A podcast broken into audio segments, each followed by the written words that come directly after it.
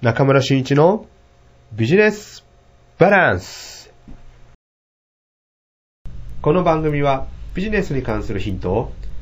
フォーマルに、そして時にはカジュアルにポップに皆様にお伝えします。こんにちは、中村俊一です。今回のビジネスバランスは僕の自己紹介という形で進めていきたいと思います。このビジネスバランスについては前回話をしました。今回は僕のこれまでのビジネス人生と言いましょうか。そういったものを話していきたいなと思ってますので、よろしくお願いいたします。私が社会人になったのは、昭和63年、いわゆるバブルの時です。えー、実はですね、えー、大学、九州の大学に行ってたんですけども、えー、就職を全く考えてなかったと言いましょうか。就職活動を、まあ、した感じではあったんですけども、えー、なんかこう、働くのがあまり自分の中ではイメージしてなくって、えー、卒業する1ヶ月前まで仕事決まってませんでした。まあ、たまたまアルバイトに行ってた会社の縁があって、そこからえー、会社を紹介してもらって就職したんですけども、そこが、えー、松下電機の販売会社でした。当時は山口ナショナル情報システムという会社で、えー、音響関係、業務用の音響関係と、あと、コンピューターとか、あと、そうですね、ワープ、ワープロ、電話、ファックス、そんな商品を扱っている会社でした。えー、当時、松下はまだパソコンというものを出してなくって、私が入社した、えー、その1ヶ月後から松下電機が全勢力を挙げて、え、パソコンを展開していくということでの、え、そのための、ま、要因という形で採用していただいたわけです。えー、当時は圧倒的に NEC の PC98 というパソコンがシェアを持ってまして、他のメーカーで言いますと、富士通は少しだけのシェアを持っているという状況で、松下はまあゼロからスタートなんですけども、まあ、正直で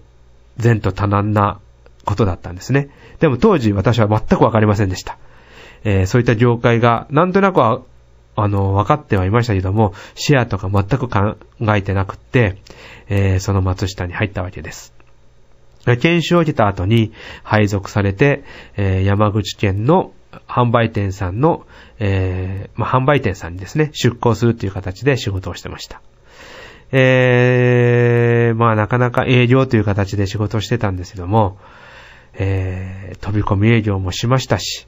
いろんな営業の形、イベントをやったりですね、セミナーやったりとか、まあそういった、えー、形でやっていったものをよくよく整理してみてみますと、あの、リテールサポート、まあこう、販売店さんの支援というような仕事をしてたわけですね。えー、非常にいい勉強をさせてもらったと僕は思っています。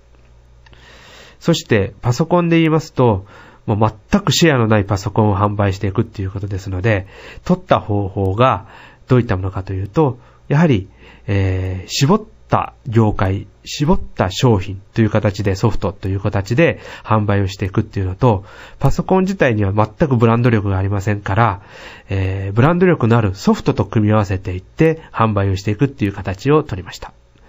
まあ、これは私が考えたわけではなくて、会社の方針だったわけですね。で、その方針を、えー、忠実に我々が、私が、え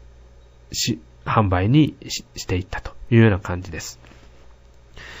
で、今本当考えてみると、その時やっていた方法というのは、えー、今、私がランチェスター経営の勉強をしているから言うんではないんですけども、本当に弱者の戦略だったと思います。松下電機でありながら、松下電機の会社でありながら、弱者の戦略を取ったやり方でシェアを取っていこうという形でやっていったと思います。えー、3年間、この、えーま、パソコンの販売をしてたんですけども、入社して2年目だったんですけども、えー、全国で1位という成績を取ることができました。これは、まあ、一つは、えー、先輩や上司の方々から非常に指導を受けたり、販売店さんからいろいろな学びがあったことによって、えー、取れたものだというふうに思っています。まあ、決して私が自分で考えて行動して実績を上げたというわけではありません。やはり多くの方から学べたっていうのが、この全国1位という実績を作れたんだと思っています。まあ、こういった、えっ、と、リテールサポートという仕事を8年間させてもらったんですけども、えー、それからですね、まあいろいろなことがありまして、えー、自分はもともとコンサルタントっていう仕事をやりたいなと思ってたたんですね。で、そこで、えー、8年目に会社を辞めまして、2年間ほど、まあ、ある意味社会人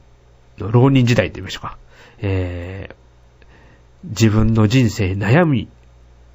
悩んだ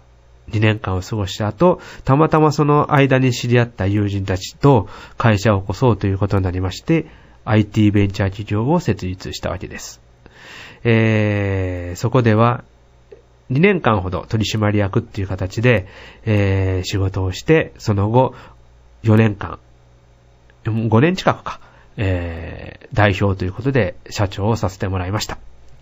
えー、この会社、IT ベンチャー企業、僕が何をしたかと言いますと、えー、もともとは営業はある程度できました。そして、えー、2年の浪人時代には、財務会計の勉強をしてたので、経理もできるということで、営業と経理をするという大きな、えー、役目があったんですけども、それ以上に僕がやったのは、広報、広報ですね。いわゆる自分たちの会社を宣伝していくっていうことです。そして、PR。この広報 PR っていうものに力を入れました。まあ、どういったことをしていたかというと、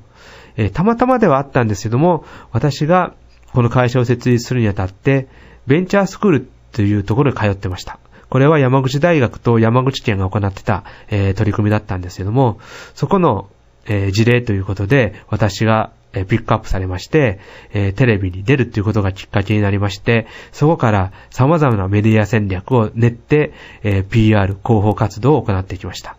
まあ、それによってですね、え、会社の方にも仕事がいろいろと入ってくるようになりました。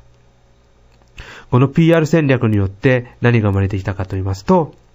えー、自分たちでは思ってもみなかった行政からの仕事、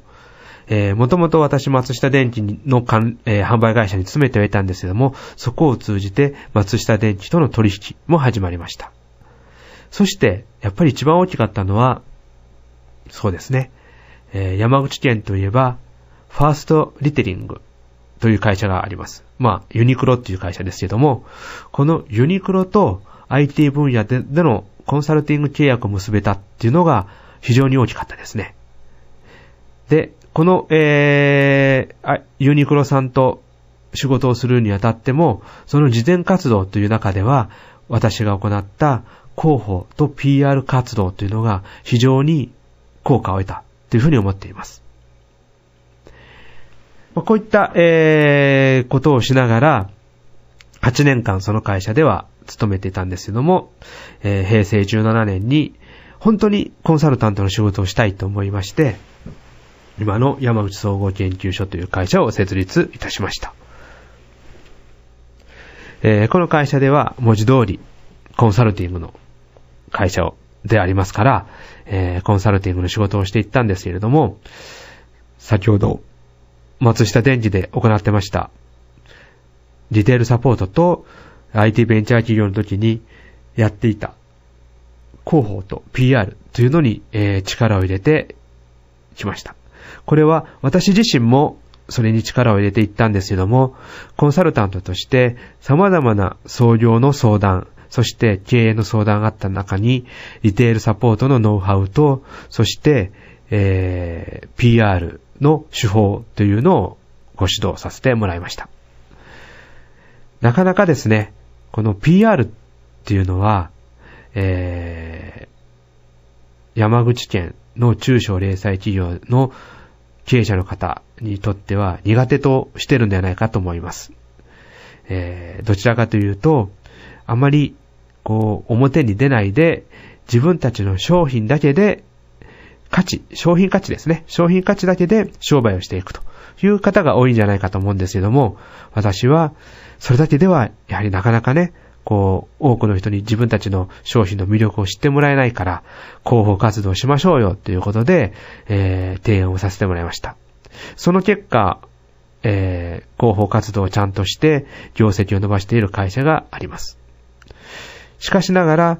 まあ、こういったお話をさせていただいても、やっぱり自分のところはそんなことはしないよっていう形でしない会社もありました。するかしないか。まあ、この判断によって会社の、えー、なんて言いましょうかね。成長があったかどうかっていうのが出てきたんじゃないかなというふうに思っています。まあそういった、えー、ことをやっていきながらも、やはりですね、ビジネスって僕もそうなんですけども、バランスを考えてます。まあそこでやはりこのタイトルの通り、ビジネスバランスというのが必要になってくるわけです。えー、PR と広報に関しましてはもう一つ対極した考え方で言いますと、広告ということがあります。この広報 PR と広告をいかにバランスよくやっていくか。まあこれが非常にまだ重要になってくるわけですね。販売、商売をしていく上にあたっては。これからですね、またこういった広報や PR、そして広告について、このビジネスバランスで取り上げて話をしていきたいなと思いますので、またよろしくお願いします。それではどうも、これで、えー、私の自己紹介を終わりたいと思います。それでは失礼します。